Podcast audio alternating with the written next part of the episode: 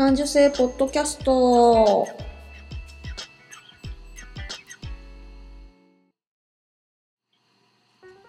子供の頃から感受性が豊かだと言われ続けて大人になったデザイナーまゆが日々気になったことを感受性豊かにお届けする感受性ポッドキャストです。今日も遠くの友達にカセットで声を送るような気軽な気持ちでスタートします。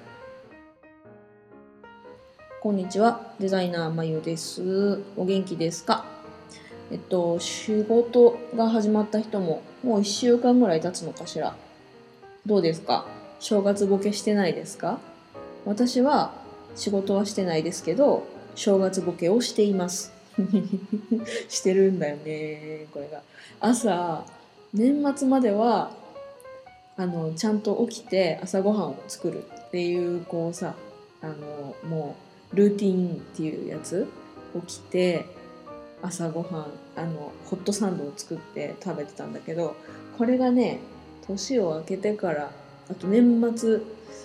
あの夫が休みに入ってから結構ぐうたらしていて、うんまあ、食べてはいるけどね朝ごはん食べてはいるんだけど結構あの見事にダラダラしてるんでそろそろ直していきたいなとは思ってます。はい今週も楽しくいきましょう。って言って私毎回楽しく今週も楽しくいきましょうとかって言うけどもう今週半ばに入っとるけどね。うん。ちょっと頑張れや週末だで。はい行きましょう。えーっと今週私何があったかというとあれですよ。家族の集まり。私の家の方の実家っていうか母方の母方のっていうか私の姉妹とお母さんの方の家族の集まりがあったんですよ。であの私ちょっと偉いなって自分で自分を褒めるのは自分がご機嫌さんでいようとしたご機嫌さんをコントロールしたところが私偉いって自分で思いました。やっぱりあのなんていうの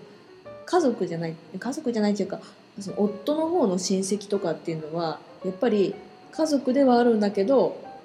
ちょっと距離がある。心の距離が元からあるからあの割り切りやすいんだけどその血族ってやっぱりちょっとなんていうの？あの心が近いすぎるとか言わんでいいよねその言葉っていうようなことをすごいこう気にしちゃいすぎたりとかしてまあもう本当あのなんていうのかなこの何 HSP 私 HSP だわっていうのを自覚してから私の親なり姉なりに会うと本当に性格が違うんだから私こんなに気になるし腹が立つしその何血が近いからムカムカしちゃって余計気分が悪くなるっていうのをすごく自覚したんで今回もあったんですよ。あの2323だと思う。2345あったんだけどこううわめっちゃこの人いらんこと言っとる。私ならそんな言い方はしないのに。って思うようなこともあそれはもう私のことじゃないからちょっともう知らん。って言ってちょっとなんていうの気持ちを切り替えるようにできた。いやー成長しました。2017年の私とは違う。ちょっと成長した。うん。そう。こう今日何喋ろうかなであの一回ノートに書き出してはいるんだけどそこにこんな風に姉がこんな風に言ってて私はそれにムカついたとかいろいろこう恨み節は書いてあるんだけどもうそれでもより私は整頓をして心の整頓をしてでも私はそうじゃないから知らない。もうそのことについてはもう私知らない。でちょっと心の距離を取るっていうことが今できたからもういい。このこと姉が何を言ったかはもう何も言いません。そうやってあの自分自身が気分よくいるためにあのなんていうの距離を保つっていうことは大事。そう。その会うまでの会場どこにするとかその場所選びの時にでも一悶着あってで実際会う時に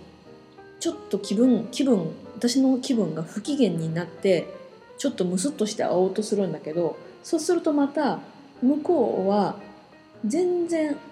久しぶりみたいな感じで絶対来るからそのコントラストに私はこんなにイライラしてんのに全然忘れちまったのかよあんたはって思ったりするから腹が立ったりするっていうのもなんかこうなんていうのシミュレーションができてるからもう私はご機嫌さんでいよう。ご機嫌さんで行こうとして行ったわけです。でそうするともうなんかね考えてみたら私一人が不機嫌だったんですよ。あの今までね。私はこんなに思ってるのにこの人なんでこんなになんて考えてないこと言うの。やだすごく嫌な気分になった。って言った。その気分で会いに行ったりするとそのコントラストにやられてああ余計気分が悪い。本当に嫌だってなってたんだけど毎回そうなんだから私は気分よく行こうって言って気分のいい温度のところで、まあ、またなんかちょっと何言ってんのかなこの人っていうことがあったりするんだけどもう私の気分は常にフラットにいようってすることでまた気分よく気分のいい状態のまま帰ってくることができる。よかった。私ちょっと本当に成長したわ。っていうのをあの 皆さんに発表しますわ。そう頑張った。頑張ったっていうかうん成長した。よかった。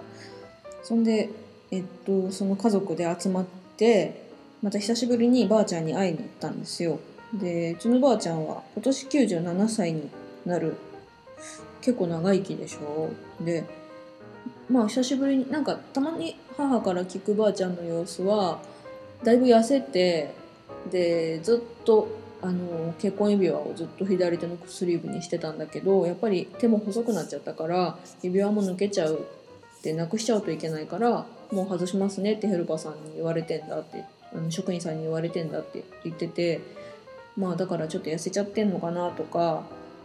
まあだいぶこうすごい口も達者なんだけどちょっとその辺も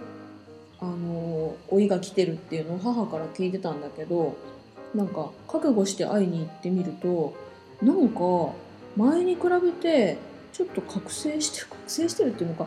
なんかね冴えてるの。でそれどんなことかっていうとあのちょっと前までだったらばあちゃんの昔話あの例えば昔はあの若い時は裸馬に乗ったもんだっていうそういうおてんばなばあちゃんなんだけど裸馬に乗ってたんだとかあの家の前の側溝みたいなドブみたいなところに大きいこんな大きい鮭が落ちててかなんか流れてきてだかそれを捕まえてあのみんなで食べたんだとかなんかあとななんか親戚の子供が親戚の子供がだよね。子供を産んだんだけどばあちゃんが抱っこしたらあちゃんの胸の中で死んだんだっていう なんかネガティブな話も ずっとしてるんだよね。こっちの話とかお構いなしに。ずっとしてたんだけどそれが今回会いに行ったらなくて。ばあちゃん劇場が全然なくて。で会いたいんだ会いたいんだって言うんですよね。でうちのお母さんが「誰に会いたいの?」とかって聞くとあの家族に会いたいんだって言ってなんか何きょ、うんと、兄弟とか子供とかに会いたいんだっていうのね。なんかちょっと切なくなっちゃって。で帰りも帰る時にばあちゃんを車椅子であの乗せてあの預かってもらってるその施設の部屋に連れて行った時もなんか寂しそうな顔して「また聞いてね」ってあのばあちゃんいつも言うんだけど「また聞いてね」っていうのもちょっとなんか寂しそうに言うから「えどうしたんだろう?」と思ってうんまあ97年生きてみないと分かんないことあんだなって思いました。うんまあ、そう思うとね37なんてまだまだピヨピヨピヨなんで あのばあちゃんのレベルにはまだまだ到達しないぴよぴよちゃんなんで、まあ、いつもばあちゃんの幸せを願って、うん、なるべく元気でいてほしいなとは思うんですけどね。まあそんな、まあ、それもね、ばあちゃん悲しそうだったとかって思うとまた自分の心が寂しくなっちゃうから、ばあちゃんはばあちゃんで幸せになっててほしいし、うちの家族は家族でみんな幸せでいてほしいし、今年も幸せで生きるって言い切ることにします。で、私はもう今年から元気ですって言えるような感じになったんで、うん、こんな感じでいきますよ。いきます。はい。で、そんな、えっ、と、正月だったんですけど、年末にまたお便りをいただいていたので、すいません、年越しちゃったんですけど、今読みます。お便りコーナーです。えー、デビットさん、お久しぶりでございます。あのよくお便りをくれる デビットさんがまた年末にお便りをくれていたので読みますね。えー、メッセージ。寒いですね。キトちゃんさんともどもお元気そうで何よりです。初回から毎回欠かさずきちんと聞いています。聞く方は皆勤賞です。先日本を読んでみたらどうかという内容の配信があって、その時に返事を書くのが良かったのですが、まあいろいろありまして今頃です。夏頃一冊購入して読んでます。タイトルは忘れましたが、男性の執筆者でイラストの多いものでした。さっと流し読みして、職場の引き出しに入れてあり、休憩時間に時々開いてます。それ以来、一月ぐらい HSP だからを口癖にして過ごしてましたが、今では随分楽に暮らしています。無理して期待に応えようとか、頑張っちゃおうという気持ちが随分減り、楽で心地よい毎日ですが、こう年末年始の準備に駆け回るようになるとストレスたまりますね。今回のトラウマになりやすいというのもよく分かりました。厚物に懲りてナマスを吹くみたいな本当そういうこと多いですわ。ということで今回はあ違った。ということで今年は感受性ポッドキャストに出会えて本当に実りのある年でしたありがとうございましたまた来年も軽い気持ちでのほのぼの配信待ってますではご自愛ください。良いお年をっていうメッセージをくれました。デビットさんいつもありがとうございます。えっと、えー、っと、明けましておめでとうございました。なんか、面白いなと思って。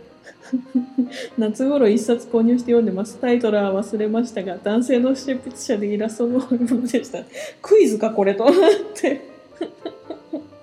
何の本だろうなと思ってね。あの、あえて私も何の本か探したりはしないですけどねそっかそっか職場の引き出しに入れて休憩時間に開いて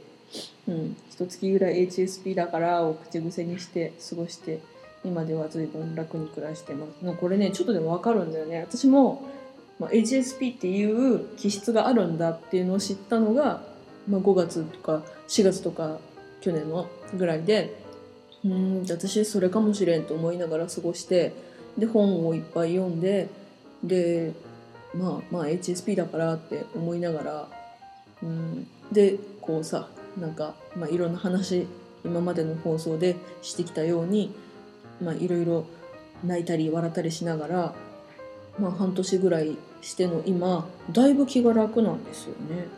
うん、だから本当にこういろんなことでくよくよしたりへこみやすい人はいっぺん HSP の本何でもいいから手に取って読んでみると長いスパンですぐには変わらないかもしれないけど長いスパンで半年とか1年後の自分はもうちょっと気持ちがすっきりしてたりなんかあの軽く考えれたりもっと自分が自分らしくいていいんだって思える自分に変わってるっていう感じもありますよね。デビットさんありますよね。ほんでなんかトラウマになりやすいというのもよく分かりました。厚物に懲りてナマスを吹くってこれ厚物っていう漢字がなんか羊羹のようみたいな字で最初なんて書いてあるのか分かんなくってでしかも厚物に懲りてナマスを吹くって初めて聞いたから何これと思って。あのウィキペディアで調べました。そしたらある失敗に懲りて必要以上に用心深くなり無意味な心配をすることの例え厚物かっこ肉や野菜を煮た熱い汁に汁煮を食べたらとっても熱くて懲りたので冷たい食べ物であるナマスかっこ生肉の刺身を食べる時にまで息を吹きかけて冷ましてから食べようとしてしまうという状況を表しているって書いてあってああそうそうそうそうそうそうそうそうそういうことそういうことって思ったっていうのもまあ面白かった。なんかこのお便りいろいろ一粒で二度三度美味しいお便りで面白かったっすわ。であの感受性ポッドキャストに出会えて本当に緑のある年でしたと言ってもらえて嬉しいななんかあのえっ、ー、と年末に読ませてもらったお便りとかもうちの夫になんかこんな風に言ってくれてる人いるわって言って話をしたらあの誰かのためにやってることじゃなくても誰かのためになるってことがあるんだねっていう詩人のような言葉をあの今回も夫からいただきまして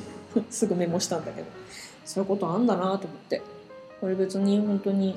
この感受性ポッドキャスト誰かのためにやろうという風じゃなくて私自身の心の整理でやってることだったりするんだけどでも同じような HSP の人がああそうだなって気づい気づいてくれたり自分自身の性格だとか、まあ、欠点だとかそれをどういうふうにあのよくしようかなっていうところになんか気づきになってくれてんならは本当に良かったよねっていうふうに思いますよね。多分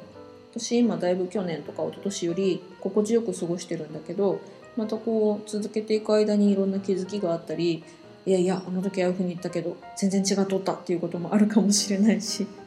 うん、またなんかね聞いてくれてる方もこういうこと思ったよっていうこともねこういう 厚物に懲りてナマスを吹くみたいな私の知らない言葉も またあるかもしれないしね。あの思ったことメッセージで送ってもらえると嬉しいなと思います。えっとまた面白いこととか面白くないことも言うかもしれないけど またぼちぼちやっていきますんでデビットさん今後ともよろしくお願いします。あ机叩いちゃった皆様もよろしくお願いいたします。えー、感受性ポッドキャストは iTunes でも配信しています。スマホなら、ポッドキャストアプリをダウンロードして、感受性ポッドキャストまたは HSP で検索してもらうと、喜怒哀楽の猫アイコンが出てくるので、購読ボタンをポチッとしてください。感受性ポッドキャストが更新されたら自動で配信されます。番組へのメッセージはブログへどうぞ。ポッドキャストレビューへの励ましコメントも嬉しいです。うん、これ、ポッドキャストで、えっと、アプリで聞いてもらうと、ダウンロードし、パン、うんと、1, 1話ごとダウンロードして、えっと、ネットのギガちゃんを使わなくても聞けるんですよねって知ってることかもしれないけど、お得情報なのでお伝えしました。そんなこんなで、また1週間、風に気をつけて、楽しくいきましょう。それではまた、ありがとうございました。